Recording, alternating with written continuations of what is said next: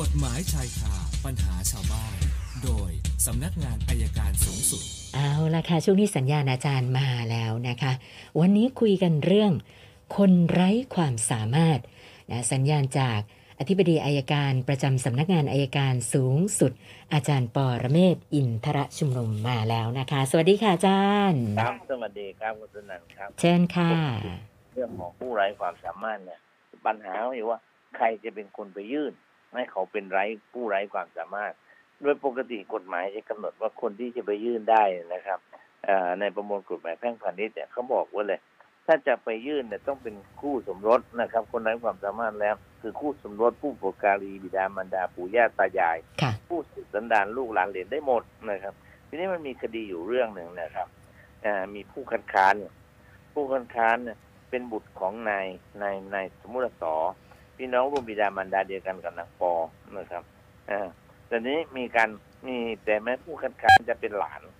คือหลานเนี่ยหมายความว่า ไม่ใช่ลูกจริง ๆ ไม่ใช่ผู้สืบสันดาน แต่มาขอมาเลี้ยงไว้ตั้งนานแล้วแหละแต่เขาเป็นผู้คัดค้าน ซึ่งปกติแล้ว ในการยื่นเนี่ยนะครับ มันก็ต้องเป็นลูกหลานจริงๆทีนี้คนเนี้ยเขาเลี้ยงกันตั้งแต่เด็กเขาก็เขาก็ไปคัดค้านค่ะคนที่ยื่น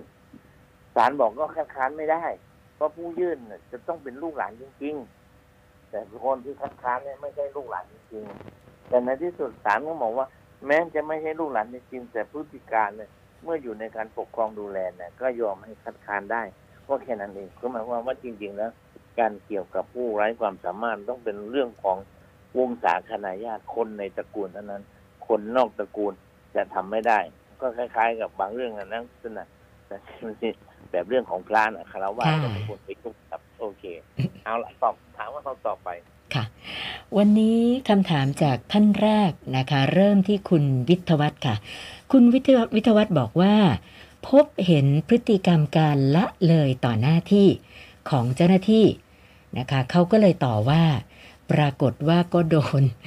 นะสวนกลับมาว่านะพูดอย่างนี้จะโดนข้อหาห มิ่นประมาทเจ้าพนักงาน เขาก็เลยสงสัยว่า ถ้าเราเห็นพฤติกรรมอย่างเนี้ยนะละเลยต่อหน้าที่จะจะคาตาเราพูดไม่ได้เหรอคะอาจารย์ ได้ครับ คือจริงๆแล้วเนี่ยถ้าเทียบโดยกฎหมายเป็นการป้องกันส่วนได้เสียของสังคมนะครับค่ะได้ครับ คือแหมมันผมก็เบื่อบางทีเบื่อไอ้คนที่เป็นราชการเนี่ยมันก็ติดยึดผมผมพูดกับกับท่านผู้ฟังหลายครั้งนะคุณสนั่นด้วยว่าค่ะเราเป็นราชการเนี่ยนะครับ เราเป็นบุคคลสาธารณะ เราย่อมถูกวิพากษ์วิจารณ์ได้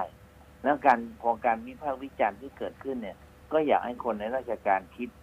ตามพระราชบัญญัติการบริหารกิจการที่ดีของบ้านบ้านกิจการบริหารที่ดีบ้านเมืองมาตราเจ็ดวงเล็บสี่ราชการจะต้องรับฟังความคิดเห็นของประชาชนเพื่อนำไปปรับปรุง อันนี้ฝากถึงข้าราชการทุกคนนะครับฉะนั้นเราจะถูกวิพากษ์วิจารณ์ได้เขาวิจารณ์ว่าเราละเว้นหรือเปล่าก็ไปดูสิครับ ผมว่ามันไม่น่าจะมีข้อขัดข้องอะไรอะนะค่ะตรงนี้โอเคครับท่านต่อไปคุณเอกชัยนะคะ บอกว่าเมื่อประมาณ 5 ปีที่แล้วเนี่ย เพื่อนมาชวนลงทุนเปิดบริษัทนะคะ โดยเพื่อน 2 คน คนที่ 1 ถือหุ้น 50%คนที่ 2 40%แล้วก็คุณเอกชัยเนี่ย ถือหุ้น 10%เขาบอกว่าหลังจากที่เขาลงเงินไปด้วยเนี่ย เขาก็ไม่ได้ไปยุ่งอะไรในบริษัทที่ว่านี้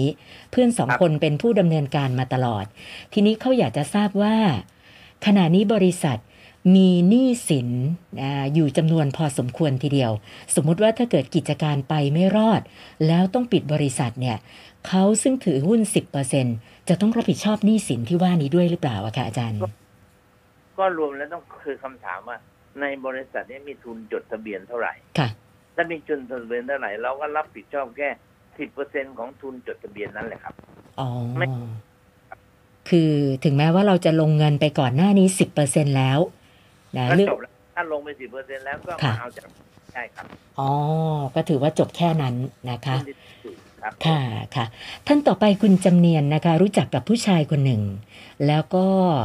หลังจากพูดคุยกันมาระยะหนึ่งมีการนัดเจอกันสามครั้ง นะคะ ตอนนี้ทราบแล้วว่าผู้ชายคนเนี้ยมีภรรยาแล้วนะก็เลยอยากจะเลิกติดต่อด้วยนะแต่ฝ่ายชายไม่ยอม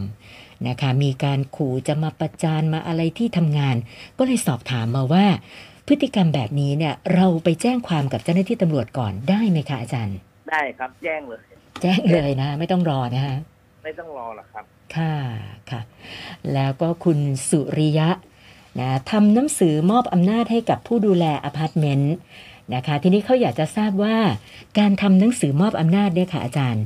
นะมันต้องทำเป็นรายปีคือครบหนึ่งปีแล้วทำใหม่ หรือว่าทำฉบับเดียวแล้วก็ใช้ไปได้ตลอดเลยอะค่ะ มอบอำนาจทำอะไรนะฮะมอบอำนาจให้ดูแลอพาร์ตเมนต์นะคะอ๋อทำทีเดียวก็ได้ครับค่ะคือมอบอำนาจเนี่ยแล้วแต่แล้วแต่ว่าผู้มอบอยากจะให้มอบยาวหรือมอบสั้นเลยครับ ค่ะ นะคืออันนี้ถ้าจะให้เขาดูแลไปเรื่อยๆเนี่ย ไม่จำเป็นต้องมาทำใหม่ทุกปีใช่ไหมคะ ไม่ต้องทำค่ะได้ต่อไปเลยครับ คุณคมสันนะคะมีคนโทรมา บอกว่าโทรมาจากบริษัทเงินกู้แห่งหนึ่ง คุณคำสันเอ่อคุณคมสันเป็นผู้ค้ำประกันเอ่อเงินกู้ให้กับบุคคลคนหนึ่ง แต่คนที่เขาเอ่ยชื่อมาเนี่ยเขาบอกไม่รู้จักเลยค่ะอาจารย์ แล้วเขาก็ไม่เคยไปค้ำประกันอะไรทั้งสิ้นนะคะ แต่ว่าคนที่โทรมาบอกว่ายังไงเขาก็ต้องรับผิดชอบในฐานะ ผู้ค้ำประกัน ก็เลยไม่แน่ใจว่ามีการขโมยหลักฐานแล้วไปค้ำประกันอะไรหรือเปล่า ขอคำแนะนำว่าเจอแบบนี้ต้องทำยังไงคะคนที่เราไปค้ำประกันเนี่ยชื่ออะไรนะค่ะ ประกันไม่ใช่ไม่ใช่อันอันอันแรกก่อนเราต้องไปดูก่อนว่าเอ่อชื่อของเราเนี่ยค่ะมีมีชื่อซ้ำหรือเปล่า มีมีชื่อนามสกุลเราเป็นผู้ค้ำนะคะ แต่ว่าคนที่เราค้ำอะเราไม่รู้จักเลยค่ะ ไม่ใช่ไม่ใช่ครับ คือไปค้ำเนี่ย ต้องไปดูด้วยนะว่า ชื่อของเราเนี่ย มันมีคนซ้ำไหมอ๋อ มีชื่อซ้ำกันหรือเปล่า อาจจะไม่ใช่เราใช่ไหมคะใช่ชื่อนามสกุลเหมือนกันอะไรแบบนั้นก่อนผมแนะนำว่าดูอันนี้ก่อนเพราะค่ะบ่อยอ๋อนามสกุลซ้ำและแจ้งมาผิดเนี่ยอ๋อถ้าเรามันก็ไม่ควรจะมีค่ะ ถูกไหมรับค่ะโอเคครับ อย่างนี้อย่างนี้การตรวจสอบนี่ควรจะเริ่มจากที่ไหนคะอาจารย์ ที่อำเภอหรือที่เขตเลยก็ได้ครับ ไปขค่ะอดูว่าชื่อคนชื่อแบบผมเนี่ยมีกี่คนอ๋ออันนี้ค่ะก่อนนะค่ะพอได้ เสร็จแล้วถ้าชื่อซ้ำเนี่ย ถ้ามีชื่อซ้ำนามสกุลซ้ำเนี่ย เราก็บอกปฏิเสธเลยแต่ยังไงก็ตามเราปฏิเสธไปก่อนนะเราไม่ได้ค้ำให้ไปค่ะตรวจสอบทะเบียนบ้านกันใหม่ครับค่ะ ท่านสุดท้ายคุณอรัญญานะคะหลานชายซื้อคอนโด แล้วก็ผ่อนกับธนาคารแห่งหนึ่ง ปรากฏว่าท้ายสุดก็ผ่อนไม่ไหว ตอนนี้ย้ายออกจากคอนโด แต่ก็ไม่ได้แจ้งอะไรกับทางธนาคารนะคะ ล่าสุดปรากฏว่า มีหนังสือส่งมาเรื่องการยึดทรัพย์ คุณอรัญญา ในฐานะผู้ค้ำประกันนะเขาก็เลยอยากจะทราบว่าเราต้องดำเนินการยังไงต่อคะอาจารย์ยังไงนะเรา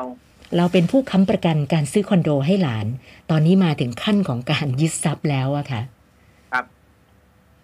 ก็ยึดทรัพย์มันยึดคอนโดก่อนหรือเปล่าค่ะ ใช่ค่ะ แต่เขาจะยึดทรัพย์คนค้ำประกันด้วยอะค่ะอาจารย์อ๋อต้องดูว่าคอนโดขายแล้วมันพอชำระหนี้ไหมถ้าพอชำระหนี้แล้วก็ไม่ต้องยึดเราเพราะฉะนั้นถ้าเขาจะยึดเราต้องให้เขาขายคอนโดนั้นก่อนนะดูว่าคนซื้อไหมพอไหมนะครับ ถึงจะมายึดทรัพย์เราได้ครับค่ะไม่ใช่ของเอาของเราก่อนนะครับอ๋อ ค่ะ แล้วก็มีเพิ่มเติมจากคุณวรวุฒินะคะ สอบถามความคิดเห็นอาจารย์เกี่ยวกับ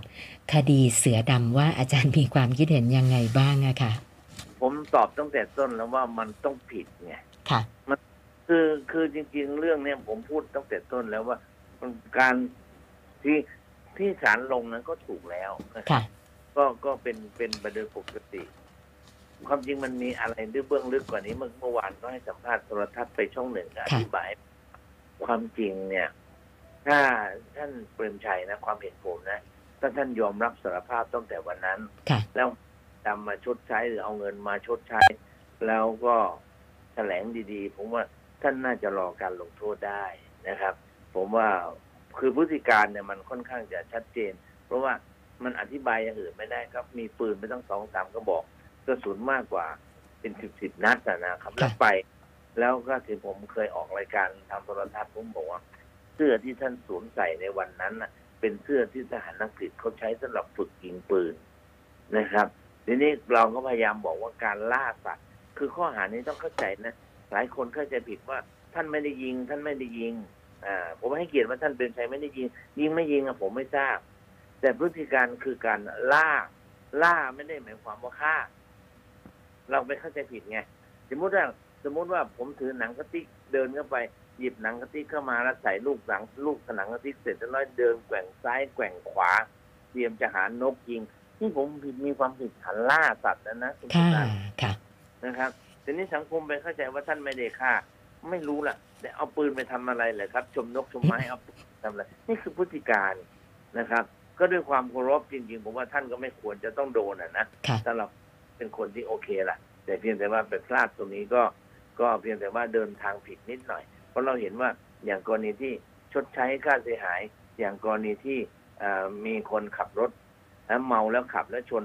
เอ่อตำรวจเสียชีวิตจ่ายไปตั้งสี่สิบล้านค่ะนะครับ ลูกเขาก็รักอือศาลหือก็ให้โอกาสแล้วเจ้าสัวเปรมชัยเนี่ยสี่สิบล้านนะเรื่องเล็กนะคนมีเงินมักใช้เงินไม่เป็นน่ะค่ะโอเค มีแค่นี้นะครับนะวันนี้เข้ามาทั้งหมด 7คำถามนะคะ รวมกับเมื่อวานก็เป็น 1,486คำถามแล้วค่ะอาจารย์ โอเคครับพรุ่งนี้ว่ากันต่อครับ ได้ค่ะ วันนี้ขอบคุณมากค่ะ สวัสดีค่ะ อาจารย์ปอระเมศวร์อินทระชุมนุมค่ะ กฎหมายชายคาปัญหาชาวบ้านโดยสำนักงานอายการ